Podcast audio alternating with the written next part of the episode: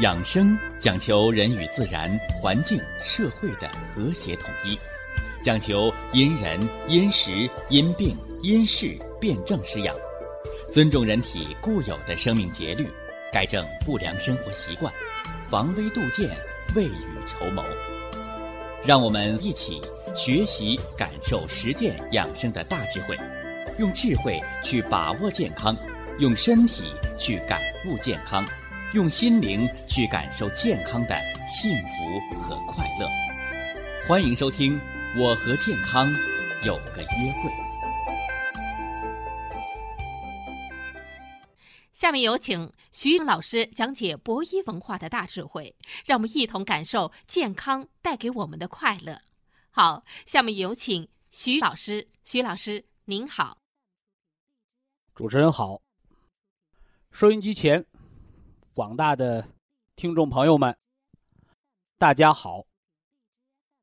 欢迎各位呀，来继续收听、关注咱们的中医健康管理，感受中西结合的养生文化大智慧。我们上回啊，给大家说了细胞当中所藏着的。五脏，中医，他把人呢看作一个有机的整体，甚至于呢把人和天地自然和谐统一为一体，简称为天人合一。哎，这叫合二为一的学说。而西方医学呢，哎，他把人呢划分，啊，把人呢划分为十大系统。啊，由系统又划分为器官，啊，发现每个器官又有不同的组织，是吧？啊，把组织再划分，划分到细胞。呃，我们上大学那个时候说，细胞是人体最小的单位，是吧？后来发现还能分，啊，细胞又划分什么呢？又划分到细胞膜、细胞质、细胞核。以及充盈的细胞液，那在细胞核当中又找到了 DNA，哎，我们叫遗传基因片段，啊，就越分越小，啊，你看啊，东西方文化的差异，啊，一个是化整为零，啊，一个是合二为一，是不是啊？正好两个相反的方向，呃，但是不要紧啊，都是在研究生命科学，啊，表面上是对立的。而实际上呢，只要是为了生命，它就统一的方面。那么上回呢，我们给大家讲了《黄帝内经》，讲了人体的生命的构成。人之始生，先成精，精成而脑髓生，骨为干，脉为营，筋为刚，肉为强。皮肤坚，而毛发长，骨入于胃，脉道已通，四气乃兴，是吧？我们把头半段给大家做了分析了，啊，肾主骨，骨是细胞的支架，脉为营，是吧？血脉是细胞的营养，筋为刚，啊。肝主筋，筋是细胞的弹性，也就是能屈能伸，也是它的韧性。啊，肉为强，是吧？啊，脾主肉。我们常说的肾经，好多人认为只有肾藏精，藏于脑髓，藏于骨髓，主骨生髓嘛？啊，其实呢，则不然。啊，脾也藏精。那脾之精藏在哪儿啊？哎，就是人的皮下脂肪，是不是啊？我给大家讲过呀。啊，成年人的脂肪，身体含量是有比例的。啊，男性和女性不同。啊，男性脂肪的含量比女同志要略低一点。那这个脂肪含量如果低于一定比例了，麻烦了，营养不良。那反过来呢？有的人说：“那瘦子不好，我猛吃我肥呀。”啊，过度肥胖，脂肪含量超过一定比例，啊，同样月经也干了。哎，所以中医讲究的是中庸之道，说的是平衡。啊，多了多了是病，少了少了还是病。所以肾经的储备在脑和髓，而脾经之储备就是肉为强啊，肉为强。啊，接着往下来啊，皮肤坚而毛发长。那么皮肤，它为肺所主。啊，你看啊。五脏当中，骨为干，啊，脉为营，筋为刚，肉为强。如果说盖一栋房子，有了房梁，有了墙，又有了钢筋，又有了水电供给，这房子是不是完事儿了？哎，完事儿了。因为房子没有生命，是不是啊？你再好的房子，你放在那儿没人住，那是个空房子。是不是啊？它得有人住，啊，所以人住喜欢住什么样的房子？哎，住坚固的房子。不但坚固，你还得装上防盗门，防小偷啊，还得防老鼠啊，还得防那个风吹日晒，防这屋子漏不漏雨啊，是不是啊？呃，刮风会不会把房盖刮掉啊？哎，坚固。所以大家你注意这句话叫“皮肤坚而毛发长”。那么肺，它主着人的一切的皮肤黏膜，那它自然而然还主着咱们的细胞膜啊，细胞膜。肝主着细胞的弹性，而这细胞膜它主着什么呢？就是这肺主皮肤。什么叫皮肤坚？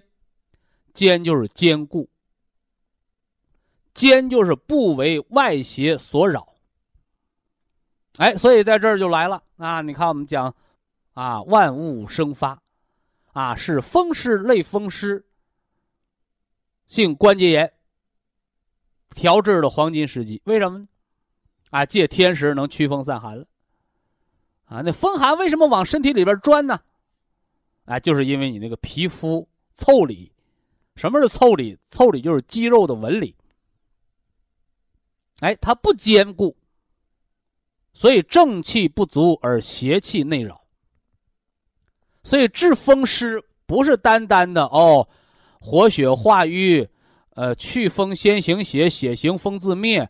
你活血了，风就走啦，啊，不单单是，是吧？你不但要打得跑风寒，还应该让它不要卷土重来。哎，所以呢，啊，祛风散寒，我们用的是乌蛇，用的是雪莲。在活血化瘀、驱散风寒的时候，不伤及正气，不生内火。风寒撵跑了，只叫好了一半哎，坚固城墙，不让风寒卷土重来，补足肺气，是不是啊？我们吃冬虫夏草、黄芪、菟丝子，哎，增加肺的免疫力，增加皮肤关节。皮肤腠理的免疫力，哎，这是人的天然的生物屏障，哎，这才是风湿的调治的什么呢？关键，也叫根本。一叫驱风散寒，二叫防风固脱，是吧？你说我风湿好了啊，我吃上药啊，风寒出去了，我就冒虚汗。我告诉你，你没好，一停药，风寒就回来。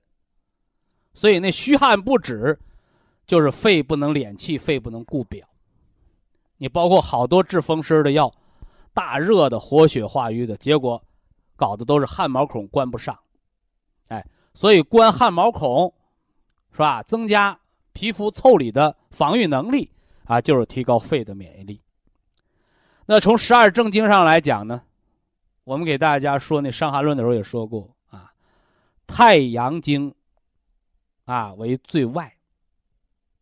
啊，太阳经为最外，所以啊，膀胱经，啊，足太阳膀胱经，哎，也是人的免疫力所在，是吧？所以从脏腑上来讲，提高肺的对皮毛的掌管，增加它抗击风寒能力。从十二正经来说呢，哦，那么我们的膀胱经从头到脚后背这个膀胱经，是不是？哎，它是人抵御外邪的核心的力量所在。所以那句话怎么说了？叫“冬不露背，夏不露腹”，啥意思？就是冬天呢，你腰后背别凉着。夏天再热呀，你睡觉啊，你那肚脐眼儿、肚子别凉着，因为这些都是风寒易经的通道，啊，易经的通道，是吧？这是给大家讲的这个五脏在细胞当中的它的五体的功能，啊，五体叫五材，啊，你说它是五种材料，啊，五种功能，啊，因为五脏。我们说过多少回了，是吧？这个内脏的脏是西藏的脏，是捉迷藏的藏。西医说内脏，它重视这它的形体，哎，而中医说内脏，它重视它藏在里面的功能，由内而外的什么呢？一个主导啊，这么回事。呃，毛发长啊，毛发长。我们说叫发为血之余，哎，你看这毛发吧，哎，肺主皮毛，它归肺所主。哎，但是你要注意了，就这毛发，它虽然为肺所主，它又是血之余，是吧？所以说，把毛发烧成炭，叫血余炭，啊，是止血的良药，对不对？啊，小时候哪儿划破了。啊，弄点什么狗毛啊，哎，给给烧烧，或者弄点头发什么烧烧，烧成炭，哎，马上弄上，就是最好的、最天然的止血药，是吧？所以这个发为血余，它又是肝血的末梢，所以可见一个毛发，哎，它又兼顾着什么呢？啊，肺之收敛，肝之宣发的功能之所在。所以身体上。啊，你凡是长的毛发厚重的地方，啊，尤其是头发，尤其是头发，是吧？眉毛、胡子，哎，它都是气血旺盛的一个表现。那反之呢？啊，你脱头发了，那就是气血开始供应不足了。你像那放疗、化疗、化疗掉头发，是吧？我告诉你，伤及肝血了。啊，化的这儿秃一块，那儿秃一块，严重的化疗掉胡子、掉眉毛，那就伤及了人的任督二脉。那怎么办呢？是吧？那面要保命要化疗，这面呢又要不要被化学药物伤了内脏、伤了命？怎么办？来，你就要保护。所以化学性肝损伤，咱们就保护肝，啊，用姜黄。啊，用姜黄、丹参、青皮、决明子、左耳为方，啊，来保护肝脏。这保护肝脏，它主要是化瘀，化肝内的瘀。加上绿色食补来养肝，加上高质量的睡眠来养肝，加上适当的敲胆经调达来养肝。哎，运动过度是伤肝的。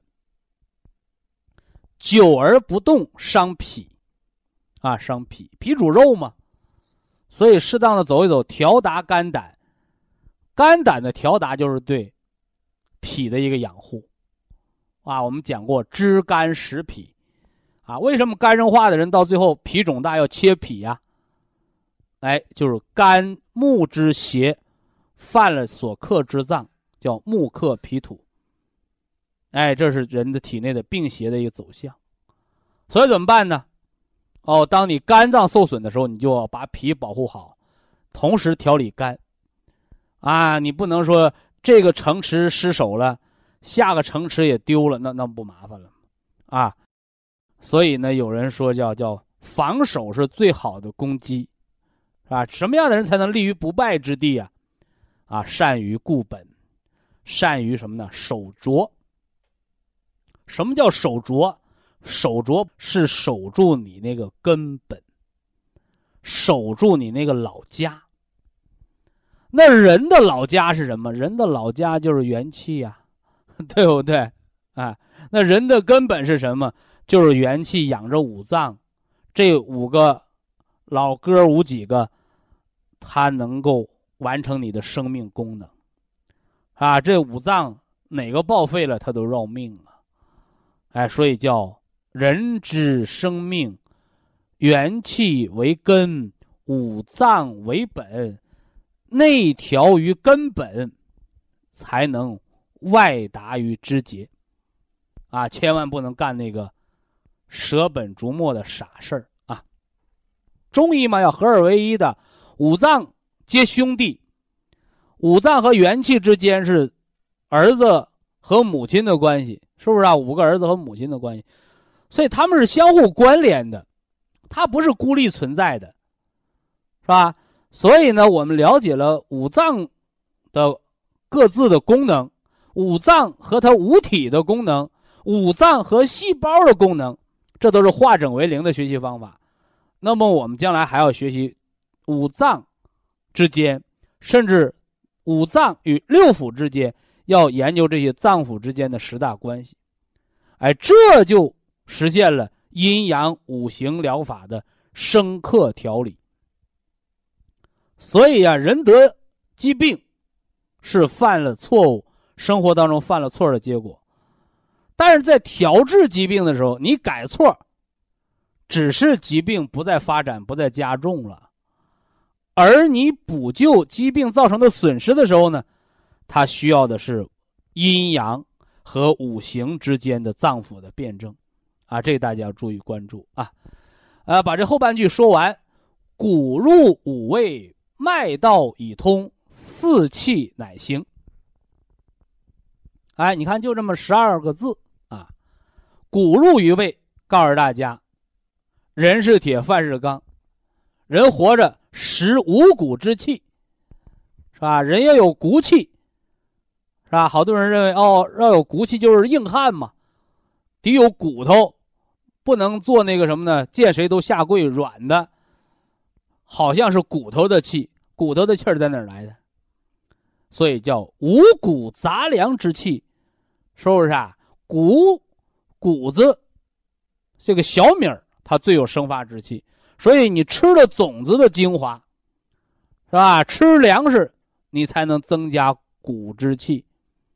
所以这两个“谷”，你看中国古代啊，呃，同音字它都是有相近之意，或者有相关之意，啊，这是写到了“民以食为天，五谷杂粮为主食，食五谷之气，养五脏之气，养元气”啊。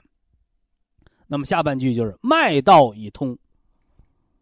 啊，血脉长哪来的？不是你吊瓶子吊进来的，是食五谷之气，养五脏之气。那养五脏之气什么气呀？啊，四气乃行。一说四气乃行，好像是一年四季，春夏秋冬。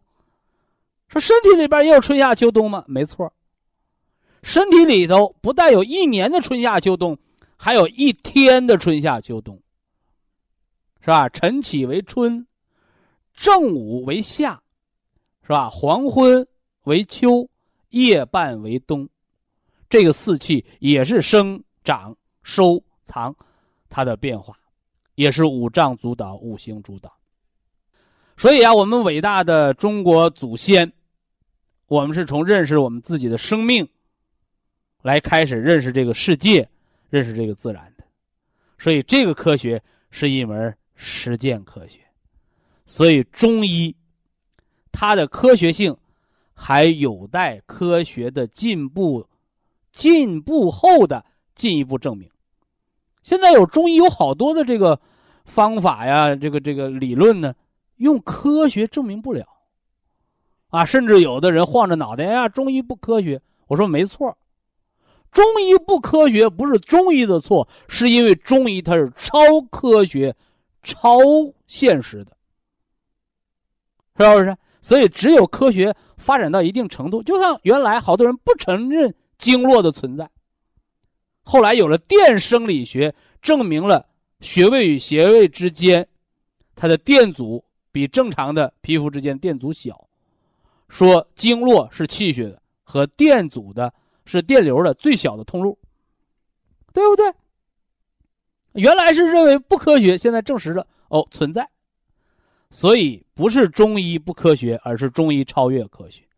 所以怎么办？我们学习中西结合的文化，我们同时跟着科学进步的步伐，那么我们就能站在生命健康的什么呢？康庄大道上。以下是广告时间。博一堂温馨提示：保健品只能起到保健作用，辅助调养；保健品不能代替药物，药物不能当做保健品长期误服。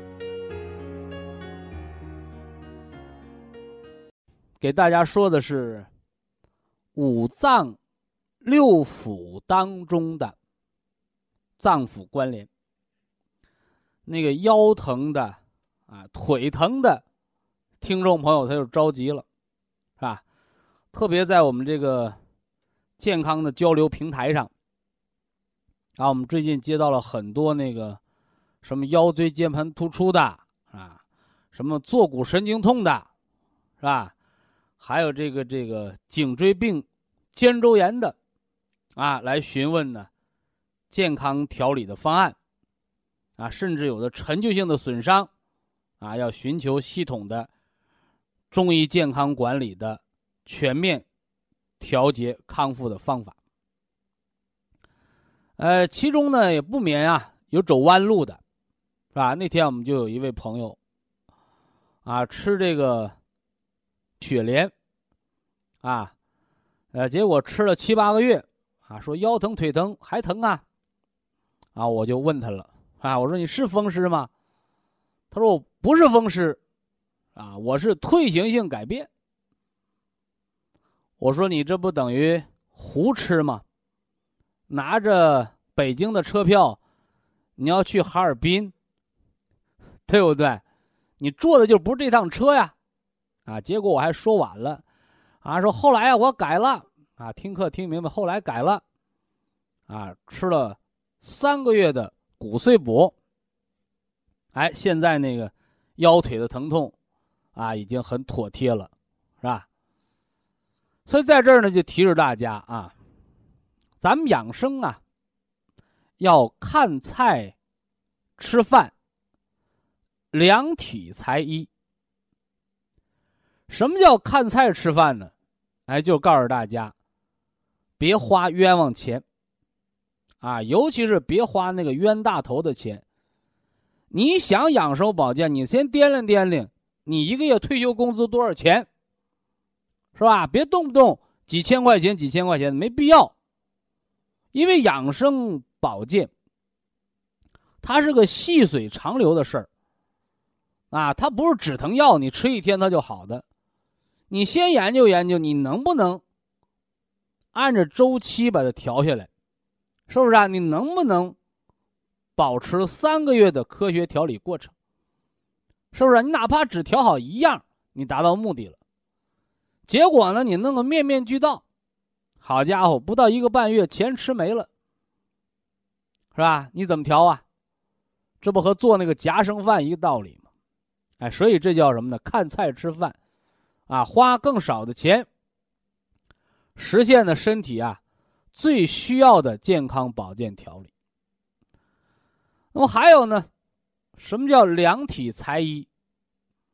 哎，这就是我们常说的叫自知者明，是吧？人得病，尤其是这个慢性疾病，是吧？现在咱们国家已经步入了老龄社会，是吧？什么叫老龄社会啊？就是老年人越来越多了，老年病也越来越多了。那么老年病。是衰老让人得病吗？非也。啊，衰老呢，它只是一个诱因，是不是？就像一部新车，啊，你开那新车往大树上、往电线杆子撞，它也坏。而一部老车呢，啊，你不用往那个大树、电线杆上撞，你只要不好好保养。是吧？那车开了十年八年的，啊，什么减震器呀，啊，什么这个这个散热的这个风扇呢、水箱啊，哎，哎，这些老化的问题也就逐渐出现了。所以呀，车，你想少大修，你就得提前多保养。那人一样的道理啊。你十岁八岁能有什么病？你二十岁三十岁能有什么病？但是你到了四五十岁，到了多事之秋，你到了七八十岁，你到了老年，是不是啊？到了暮年，哎，你那零件可老化了。年轻人摔个跟头，扑噜扑噜身上的土站起来了。你七八十岁的老头老太太，你摔跟头，你爬起来，我看看。轻的是骨折，重的保不齐就是偏瘫、半身不遂。为什么？是老年病吗？是因为老化，经不起折腾了。啊，年轻人熬个夜，啊，睡个两天三天的，多休息休息，解乏了。老爷子老太太熬个夜，我看看，是不是啊？哎，一个礼拜、半个月缓不过来。有的一熬夜，心脏病犯了，得还得住一个月医院。你说你这何苦呢？所以大家一定要知道啊，人呐，那叫吃不穷，穿不穷，啊，算计不到啊，那就受了大穷了。那人得病呢，也是这样的，是吧？那病从哪儿来呀？哎，都是你犯的错。错误的生活行为方式造病。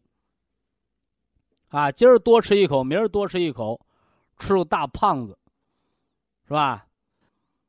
是吧？今天多累一点啊，腰酸腿疼；明天多累一点哎，还是腰酸腿疼。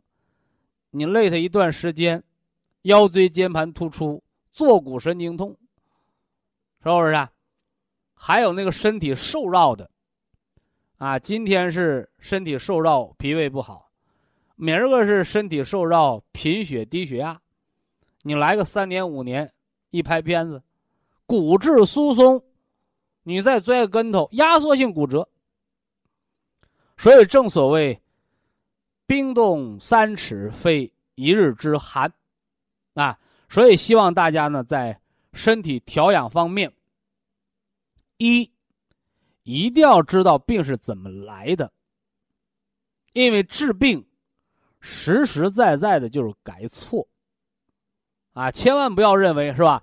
我打个针呐，啊，我开个刀啊，把我几年、几十年犯的错误就能一笔勾销？哪来的那便宜事儿啊？是不是啊？医生给你手术啊，给你钉上这个夹板了。给你手术缝针了，给你手术切除了，你别忘了，他人不是桌椅板凳，人是有生命力的，是吧？你手术完你能不能长上啊？这是最俗的大白话了，是吧？具体下来，是吧？你骨的生长有赖于肾经。筋的生长有赖于肝血，所以说肝血不足、肾精大亏的人，你光说你手术完，你扎封闭，你那腰托、腰腿疼老不好，他拿啥好？他是不是还得拿元气、拿肝血、拿肾精去濡养他，他才能长好？你那边手术做完了。就像种花一样，是吧？你光知道种花，不知道浇水，早晚不还是枯死吗？你花都知道浇水，你咋就不知道给自己补补元气，养养肝血，填固肾精呢？是不是？按季节调养，就是一个平补肝肾的季节。哎，这就是按季节养五脏。那反之呢？是不是啊？那心衰的人呢，你就不是简单的平补肝肾，而是养肝血、安心神。是不是啊？就得把铁皮石斛和绿色养肝的食疗把它匹配起来。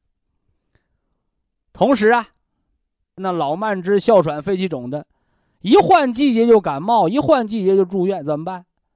你就得培土生金，是不是啊？在养脾肺的同时，还要把肝血滋养好，哎，这就得三者而兼顾了。所以呀。大家一定要知道，人得病这个东西，它分病情的轻重，又分病程的长短，还要区分得病人的元气和五脏的虚实。你这样起来，才叫辨证施养。所以呀，哎，根据这个具体的情况，是吧？我们。中医健康管理给大家制定的是内养元气、调和五脏，哎，是什么呢？由内而外的调养，那么更适合中老年慢性病的一个全面的、全程的康复。那么，希望大家呢要耐心的来实践它啊，实践它。那么，了解了五脏。和五体，以及五脏当中还有五脏的这个中医的医学原理。那么我们下面就要给大家讲的是五脏之间的关联，是吧？我们知道了一个心脏里头，心脏的健康，它关系到肝。给不给它藏血？是不是啊？我给大家讲过，人心衰的人为什么要吃铁皮石斛？因为铁皮石斛是调肝血来养这个心肌的。你那个心肌的收缩力和那个肝血养筋，它是密切相关的，是不是？回过头来，你心衰的人为什么失眠？心衰的人为什么上不来气儿？那个和肾精培固有关，是不是？回过头来，心衰、呼吸困难、心源性哮喘、心肺之间的关联，是不是？还有啊，心衰的人为什么胆小？心和脾之间，它也有相应的关联。人。心脏不好，为什么不爱吃饭、没胃口啊？对不对？哎，这是概括性的给大家讲了，是吧？五脏当中还有五脏。那么今天开始呢，我们就系统的、详细的来给大家说说，啊，五脏之间每两个脏腑之间的密切关联，也就是五脏的十大关系，啊。五脏的十大关系，让大家在进行四季养生、五行辩证的时候啊，知道这个季节你要重点的调哪个脏腑和哪个脏腑之间的关联，是吧？那么今儿我们第一要给大家讲的就是心肺啊，心肺。《黄帝内经》上说呀，叫心为君主之官。一主藏血，二主神明，这是心，是吧？那么肺呢？在秋季养生的时候，我们给大家做过强调，是吧？肺是人的相父之官。什么叫相父？丞相啊，丞相啊，皇帝老大，他老二，是不是？那这相父之官，他干什么的呢？治节出也，是不是？什么叫治节出也？治就是治理，节就是节制。哎，可见呢，这个肺脏相当于国家总理呀，啊，一要总揽大权，二还要约束权力，是不是？那么肺主气，主的是什么呢？宣降的功能。宣就是宣发，是不是啊？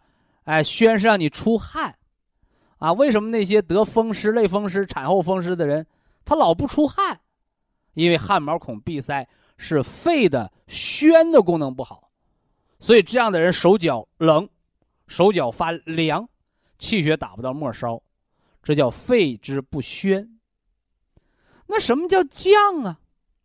降就是速降。所以今天听咱们中医健康管理课的朋友有福气了，所有爱上火的人有救了。什么叫上火？火在上焦啊，火为嘛在上焦啊？肺湿宣降，就是肺速降的功能出了问题。因为肺为五脏之华盖，它是把大雨伞呢，啊，它为什么？上火呀，就是这把雨伞不遮阳了，是不是啊？它不能速降了。哎，这是单独的讲心和肺它的功能。那它的关系是什么呢？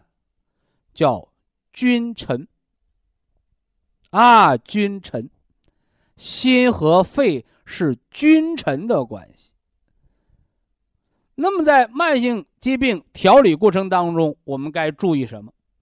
啊，如何的来调这个君臣之理，是吧？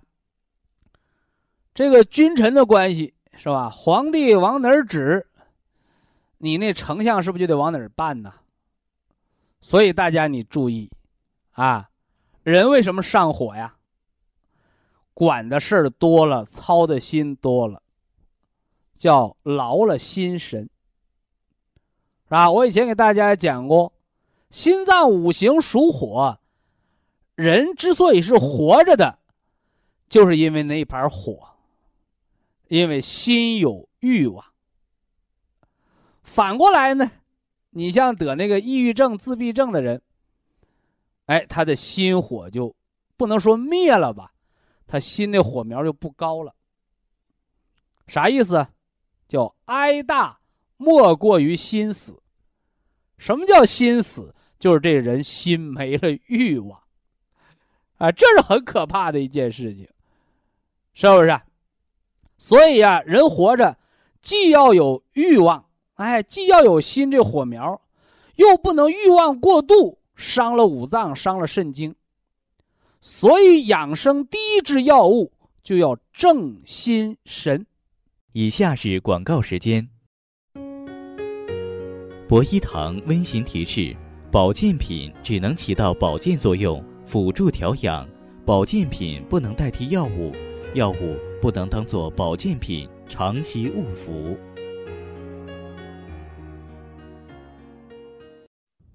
心和肺之间的君臣的关系，哎，特别给大家讲了。心脏，君主之官。肺脏，相父之官。那么心呢？它是来主血脉的，而肺呢？肺是来主气的。你看，气血是人生命之根本。所以呀，当这个血运行不畅的时候，怎么着啊？哎，就得靠加大气息来补充，所以这就有一种病，叫心源性哮喘。啥意思？就是那个心衰的病人，是吧？咳血红色泡沫样痰。啊，你看那个慢性支气管炎，他咳的是什么？他咳的是白色泡沫样痰。啊，这说明肺有虚寒。咱们吃核桃仁、冰糖蒸梨，而那个心功能不全、心衰的人，他也咳痰，也喘，气短呢。但他咳什么痰？血红色泡沫样痰。啊，这个不是痰里带血丝儿啊，哎，这叫心源性哮喘。是不是？那怎么办呢？你说光给他止咳，那不行，因为那边已经心衰了，所以救心衰是一，而同时呢，哎，改善肺的这个喘息。所以你那个心源性哮喘，原花青素 Q 十，此外呢，铁皮石斛。西洋参、红景天，这个组方的养心的红色食疗，你大家注意啊！哎，这个是保健心脏的，怎么却没有一样东西是专门针对心脏呢？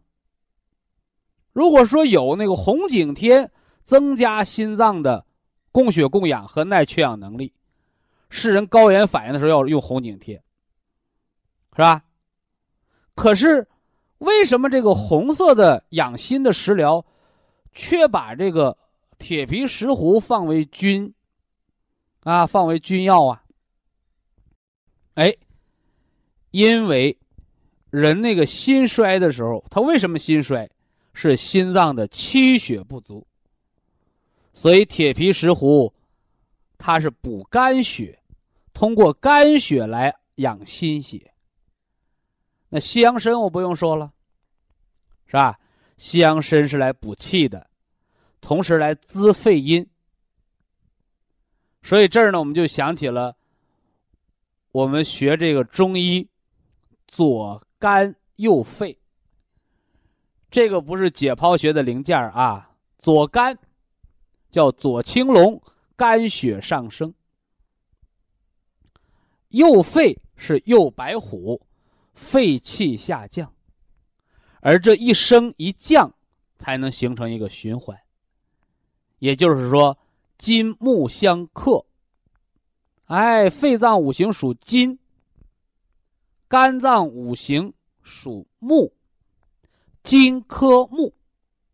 好多人说啊，这相克啊，甚至那个结婚呐、找对象啊，说相克不能在一起，谁告诉你的？克不见得是不好，这个克是制约，啊是制约，是约束，让它更好。所以呀，中医当中的五行生克，生过了火是病，克过了火也是病。反之呢，五行的平衡就是生克有度，生是促进它。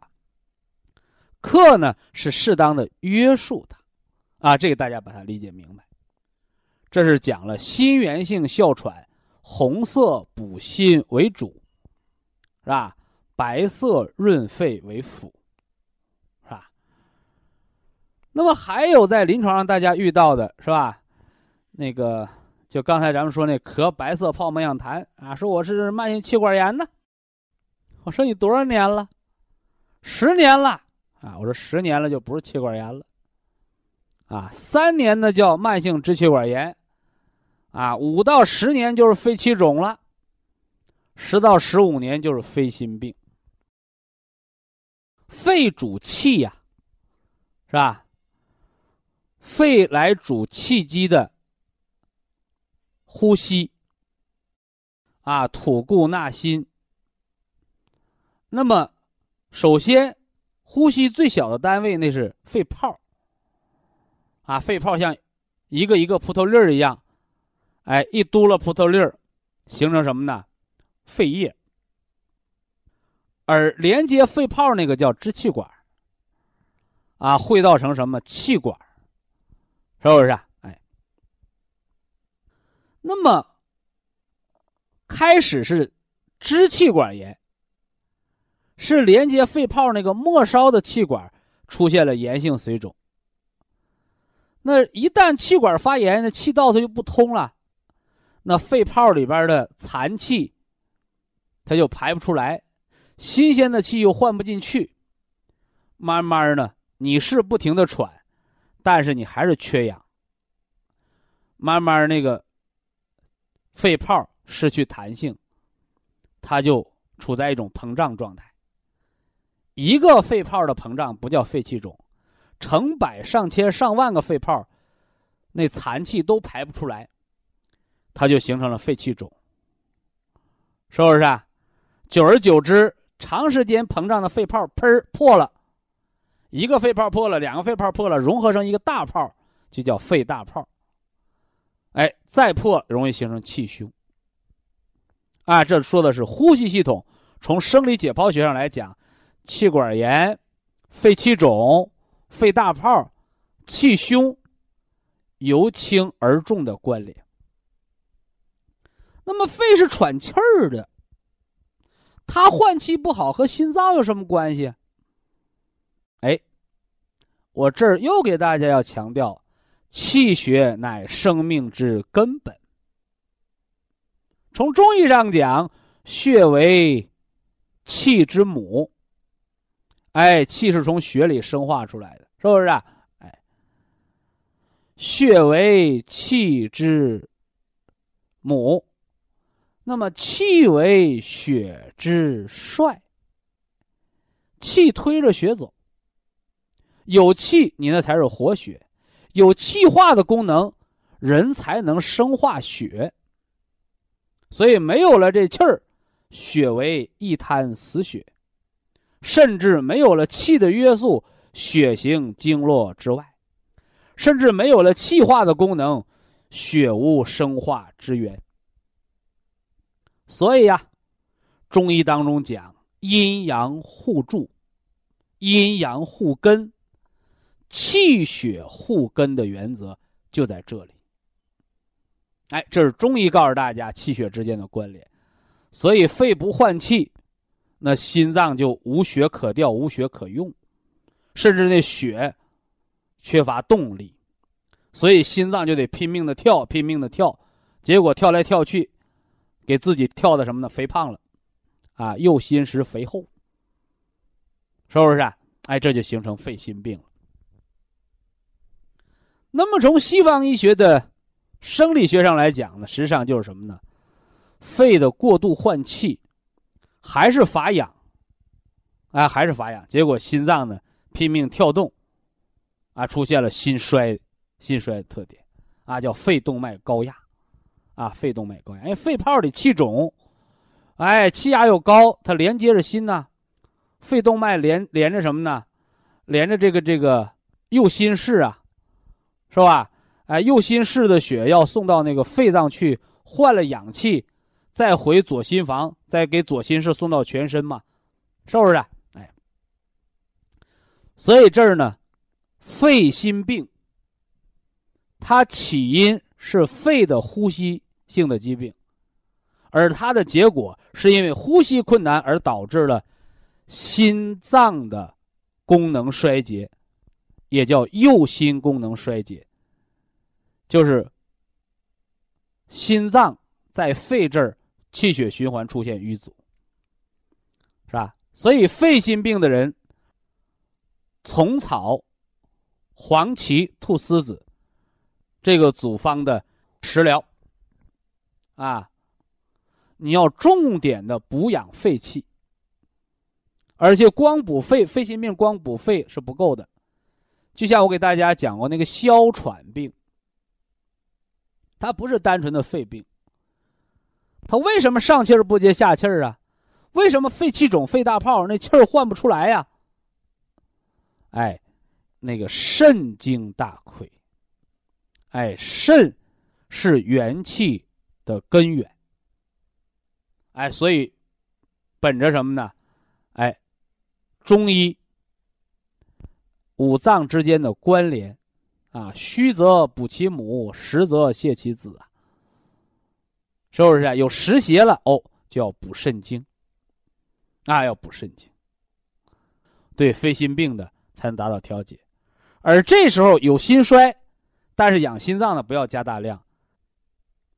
那么有人问我了，说补养五脏和调固元气有矛盾吗？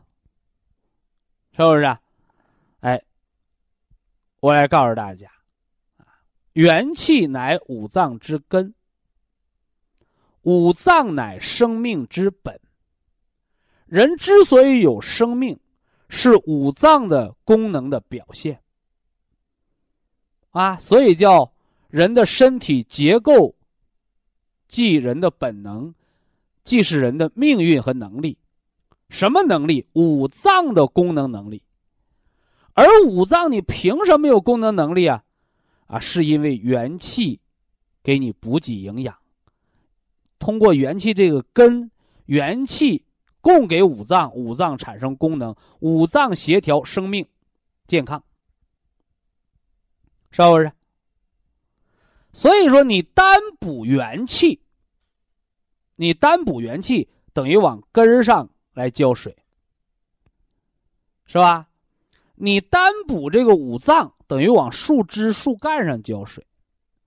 那你说我元气和五脏一起调固，哎，就好比那个詹天佑设计那个那个火车，是不是啊？哎，那个爬坡太高怎么办呢？设成人字形火车，火车道啊，前面一个火车头在拉，往前拉，后面加火车头在推，一个人拉车，一个人推车，俩人一起用劲儿。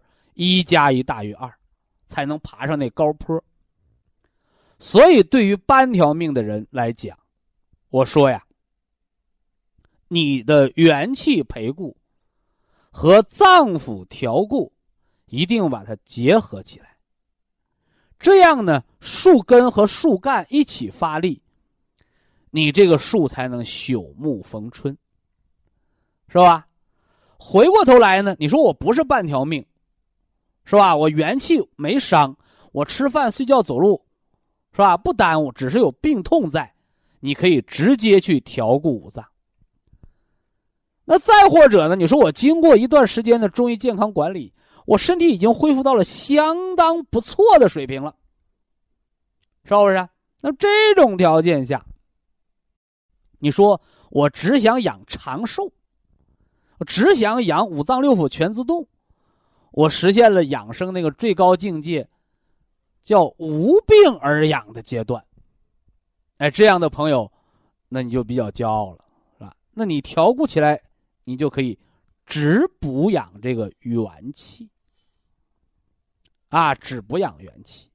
所以以前我给大家讲过，我们说花最少的钱实现健康长寿，就是无病而养。去养固这个元气，原花青素、Q 十，增加细胞活性，防衰老。哎，再来上什么呢？这个这个微量元素 C，补充微量元素，解除细胞内的排毒，让人不长斑，是吧？啊，如果呢人上了年纪，我要养胃肠，啊，让胃肠共同共协调，让胃肠更有生命力，双歧活菌。是吧？这都是生活当中的食疗，啊，实现元气十足、五脏六腑全自动的调固，是吧？所以今天给大家讲了无病而养，固元气，人到半条命，要一个火车头在前面拉，后面个火车头在后面推，所以半条命一定要元气五脏兼顾。这样呢，协调起来，作用呢会更快，力道呢会更强。非常感谢徐正邦老师的精彩讲解，听众朋友们，我们店内的服务热线零五幺二六七五七六七三七和零五幺二六七五七六七三六已经全线为您开通，随时欢迎您的垂询与拨打。下面有请打通热线的朋友。这位朋友您好，您好啊，徐老师你好啊，请讲。哎呦，好好想给你打个电话，打了。你是哪里听众啊？东莞的。哪里？东莞。啊，东莞的哦。啊。我有，我是个糖尿病。哦，是个糖尿病的朋友。嗯。咱这糖尿病得病多少年了？嗯，九八年了，九八年查九八年了，九八年到一五年，好家伙，小小十几年了哈。嗯。肾脏好不好？现在肾功能正常不？现在那个血糖调的还差不多，现在现在检查了，还六点六。啊，血糖调的比较理想。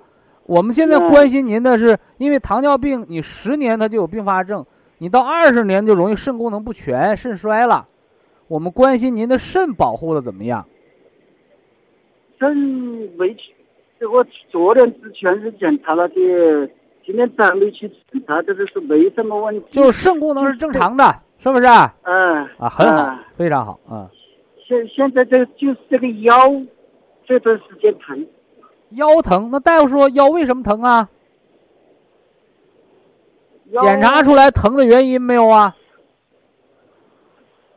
我九五年都是压缩性骨折，就二十多年了。哎，所以说您不能光说疼，你一说疼，我们就得给你找疼的原因。所以这有腰椎压缩性骨折。那就是骨痛，对不对？嗯。这个吃什么？吃杜仲骨碎补胶囊保健骨。嗯。杜仲骨碎补胶囊有三个标准。你说我就是个骨质增生，那吃两粒儿，对吧？你说我不，我不是骨质增生了，我都已经有骨质疏松症了，那个是吃四粒儿。啊，说那骨头都压扁了，甚至骨折后骨头长不上的，骨不连了。吃六粒儿，所以您这个老骨质疏松、陈旧性压缩性骨折，你那个杜仲骨碎补胶囊吃的是四粒儿。每天是吃的四粒啊，一天吃四粒儿啊。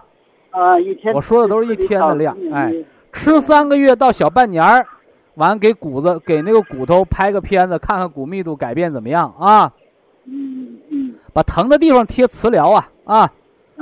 哎，你有压缩性骨折的不能锻炼，顶多做做摆腿操，顶多那个撞撞大树，千万不能跑，不能跳，不能栽跟头，不然还容易加重骨折的压缩啊。嗯。哎哎，另外光补骨不行，还得补补肾。